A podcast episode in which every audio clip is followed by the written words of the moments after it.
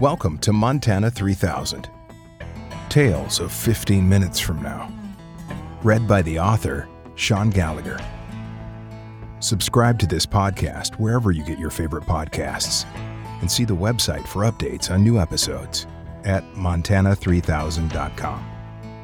And now, your host, Sean Gallagher. Darcy Bear. He loves games. My dad. Always has. Sports games, word games, parlor games. He loves them all. Is good at them, too. It took me to twelve to finally beat him at tetherball.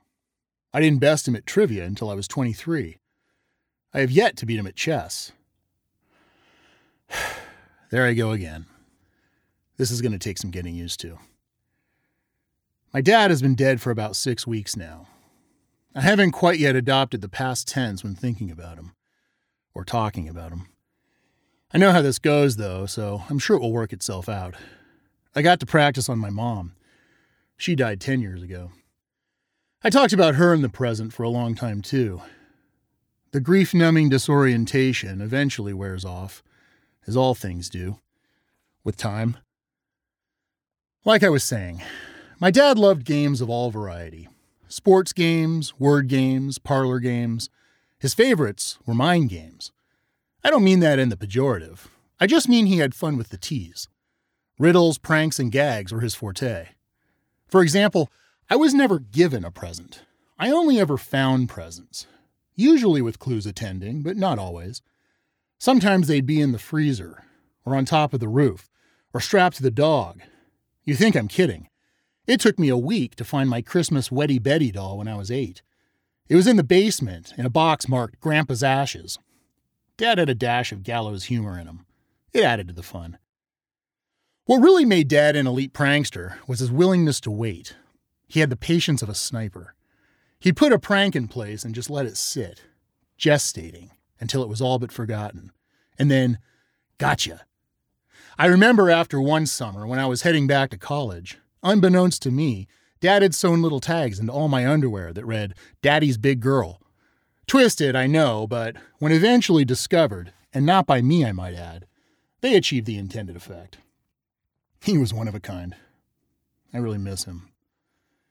Given Dad's penchant for tomfoolery, I should have been less surprised than I was when, forty-eight hours after his death, I received an unmarked envelope by courier containing three items. A sticky note with a phone number I didn't recognize, a small brass key hung from a silver chain and engraved with A six eighty-two, and an old photograph of Mom, Dad, and me at the beach. The photo I did recognize. It was taken on a trip the three of us made to California when I was in high school. Mom and Dad have their arms around each other, and I'm wedged between them. We're all smiling big. On the back of the photo, in Mom's hand, was written, "Coronado Love, two thousand eight. The number, it turns out, rang to the direct line of one Jenny Krauss, junior vice president at Integrity First Bank and Trust. Among her myriad responsibilities, Miz Krauss oversaw apportionment of safe deposit boxes at this venerable house of lending. Miz Krauss, per Dad's antecedent provision, had been expecting my call and ensured me that safe deposit box A six eighty-two was one under her purview. Inconveniently, as explained by Miz Krauss, safe deposit box A six eighty-two could only be opened in person, and then only by the key holder. Also inconvenient, as further explained by Miz Krauss, safe deposit box A six eighty-two and the bank enclosing it were in Albuquerque, New Mexico. I live in Pittsburgh. Dad's antics almost always involve some level of logistical complexity with little to no explanation, so this was not unfamiliar territory to me. Of course, before I could tromp off to New Mexico and put a face to Miz Krauss's name, I had to first get through the loathsome task of shoveling the paperwork of the recently departed. I also had to bury Dad. As the only surviving member of our family triumvirate, these unenviable responsibilities fell to me. Thankfully, I had dreams of Albuquerque and Dad's last reveal to keep me inspirited through it all. I have little doubt the distraction was intentional, and meant to serve as an analgesic for the freshly minted and reeling orphan I now was. Thanks, Dad. Once the send-off was complete, the casserole dishes washed and returned, and the suspended silt of stirred grief had begun to float downward and settle. My mind cleared enough so that I could focus its energy on the divertissement of one last treasure hunt with Dad. Following a series of trains, planes, and hired cars, I arrived at the workroom of Miz Krauss, a tawdry glassed-in cubicle that looked across the sparse vestibule and toward the hasteless teller windows of Integrity First of Albuquerque. Miz Krauss was mercifully taciturn and showed me to safe deposit box A six eighty-two with friendly but unceremonious efficiency. Her duties complete, with a smile and a nod, Miz Krauss left me to my devices, the key around my neck, and the secret it was now to reveal. With breath bated and hand shaking, I tilted the box up and toward me to see what my dad's farewell crack would be. I could almost hear his voice in my ear. "Not so fast, Darce," as what slid out gave me a brief start and then a knowing chuckle. Of course it wasn't going to be so simple as receive a mysterious package, fly cross-country on faith and whim, drive to a random high-desert bank and collect your reward. Dad was a pro, and this was his final dance. What slid out was a single business card that read, "Your Stuff's Storage, sixty-eight thirty-nine East Hummingbird Way, Scottsdale, Arizona, twenty-four three sixty-five access, air-conditioned." On the back of the card, Dad had written thirty-two seventeen fourteen, Unit zero two one one. No life without adventure. Almost there. X O X O. Dad. I'll spare you the interlude between Albuquerque and Scottsdale. Suffice it to say, it took a few more planes, trains, and hired cars to get me to Arizona, and more specifically, to the tiny manager's office of Your Stuff's Storage, where Bart, the manager on duty, plied me with a complimentary bottle of water and a butterscotch from the communal dish, then directions to the elevator, the basement below, and storage unit zero two one one within. Next, with a wave and a fare thee well, Bart buzzed me through the security door and into Your Stuff's steel-girded catacombs. Judging by the nearly empty parking lot on my way in, there weren't many of us wandering these sterile, unpeopled halls, and sure enough, I didn't see anyone on my way down to Unit zero two one one, which I stood before, immobilized with nervous anticipation, for a solid five minutes prior to punching the combo, throwing wide the door, and entering upon Dad's last laugh. It took a pause to understand what I was seeing. Light from the hallway's fluorescent banks reflected into the metal cube, which measured ten feet by ten feet square, and illuminated the unit's lonesome dweller, a tumbled old stool, three-legged, wooden, and wholly nondescript. Atop the stool sat two envelopes. One, a large manila number typed "First" across it. The second, plain white and letter-sized, with "Last" typed on its front. A closer view revealed the stool sat squarely over a large X of blue painter's tape on the unit's concrete floor. X marks the spot. Nice touch, Dad. To say I had no idea what these envelopes contained is an understatement. To say I was nervous to find out, a grosser understatement still. But it seemed a shame to spend all that money on plane tickets and not find out, so with a stealing breath, I reached first for the manila envelope, undid its clasp, reached inside, and slid out that which was within.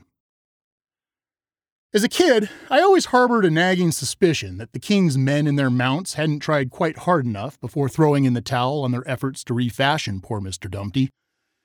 I get that fragile things fallen from a height make a pretty mess, but it seemed to me that when all the resources of a kingdom are brought to bear on a task, particularly one involving life and death, the outcome should produce better results than a collective throwing up of hands and hooves. These childhood suspicions were now confirmed by the tortured page that slid gingerly from the first envelope. It was a typed letter on a single sheet of plain white paper. At some point, it had been torn to pieces. At some following point, long ago judging by the brittle and yellowed tape that backed it, the letter had been painstakingly repieced into a Frankenstein version of its former and miraculously still legible self. Clearly a more patient effort than the one received by that ill-fated egg of yore. The letter read, December seventeenth, two thousand nineteen. Charles Baer, S V P Operations.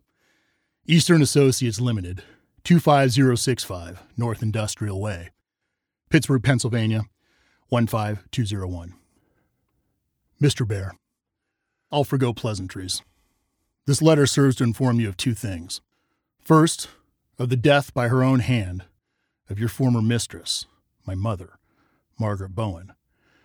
And second, of the unpleasant truth that I am your biological son, sired by sin, then unwittingly raised as his own by a man of much greater character than yourself, my father. I contact you now with no pleasure and no motivation save one. It serves my mother's dying wish that you should know of my existence. Like you, I was enlightened of our connection only at the time of her passing. Do not regard this letter as any entreatment for further contact between us. I expect never to hear from you, nor should you expect ever again to hear from me. Your very existence is a stain I will work the rest of my life to scrub from my mind. I have no doubt you are the halter that led my mother to her lonely and tortured end. As such, I will leave you with this earnest invocation to the powers that grant them. May life bestow on you everything you deserve, you son of a bitch. The letter was unsigned. Here was revealed Dad's prescience, as I surely would have collapsed onto the floor at this news, had there not been a stool for me to repair to. I sat numbly in that steel box, immersed in the white noise of shock, for I don't know how long. I was outside of time.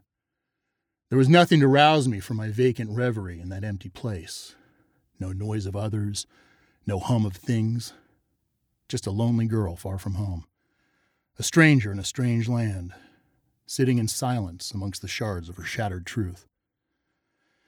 It was unrealistic to think that the good people at Your Stuff's Storage would house me indefinitely, though, so I eventually unblanked myself and turned my attention to that which in all the world terrified me most, the last letter. I opened the envelope slowly, with unnecessary precision, trying comically to stall the unstallable. With sweat and tremble, I drew the handwritten pages out, as like a weapon from its sheath, and read.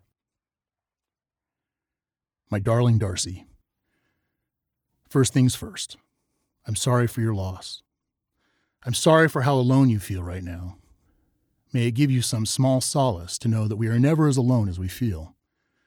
The world is rich with others, most of them strangers, but many of them friends. My dearest wish is that in this time of troubled waters, your ship may steer that safest harbor where love and loved ones await. May God bless your precious heart and your kind and gentle soul. I love you. But maybe there's something else on your mind. Just maybe you are distracted by fresh revelation that things are not as you thought they were. For this, I am sorry too. Let me help make some sense of what you have just learned. I'll say little of the affair, but that it happened and ended long, long ago. If you want details, they're easy to come by. Every song and story of love's pleasure and pain sing my soul. Nothing is more common to our condition on this earth than the unknowable and untamable will of the human heart. I say this without any claim to innocence, only fallibility. These truths contain my greatest bewilderments, my greatest moments, my greatest shame. When I received that letter many years ago, I read it in horror and destroyed it. Then, like its author, I set myself to the task of forgetting. And I did.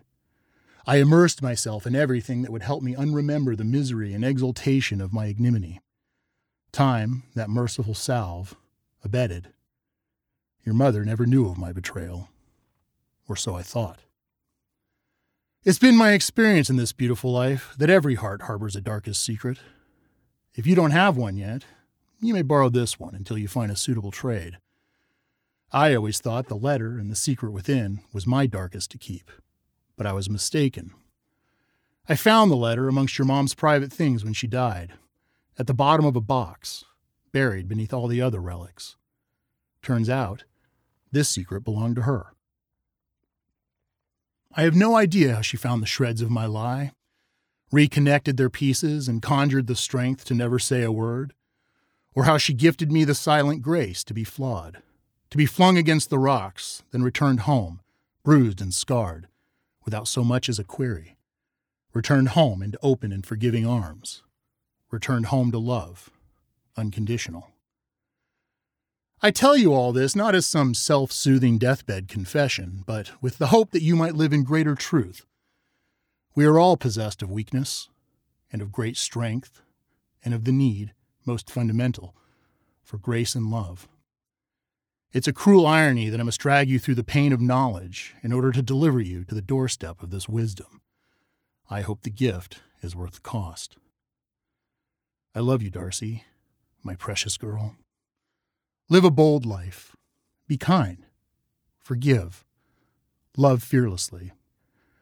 Your mom and I will see you soon in Elysian fields where we wait. Love always. Dad. No seat could steady me now, as the letter fell absently from my hand and beat me, but just, to the floor of this cruel cell, where I crashed, curled, and wept. Yes, the dike now broke, its flood released, and I wept. I wept for my dad's fragility, for his lover's pain, for her son's anger, and his father's strength. I wept for my suffered mother and the silent secret she carried to her grave. I wept for the weakness, the passions, the cruelties, the losses, the rewards, the lies, the truths, and the love of all mankind. And then I wept for myself, for my loss, my loneliness, my innocence past. I wept and wept, racking, shoulder-wrenching sobs, until my eyes swelled shut and my cheeks soaked wet. I wept until the weeping was done, and then I stopped. As I lay there on the cold floor, my breath settling, my wits returning, a calm visited me, and a small voice spoke, so still that had I not been in that silent and solitary place, I would have missed it. "You're okay, Darcy. It will all be okay." Somewise, these simple words of truth restored me. Wiping my eyes, I rose and left my cage, grabbing Dad's letters on the way. Up the elevator and out the door, I stepped from the building and into the desert sun's light, white and piercing as so much blinding knowledge. Then I tossed the manila envelope and its retorn contents into a bin, called for a car, and hopped a plane to Pittsburgh. The end. This has been another episode of Montana three thousand. Check out the website for more information and additional stories. Montana three thousand dot com. If you like what you heard, please share it with your friends. Until next time, happy trails.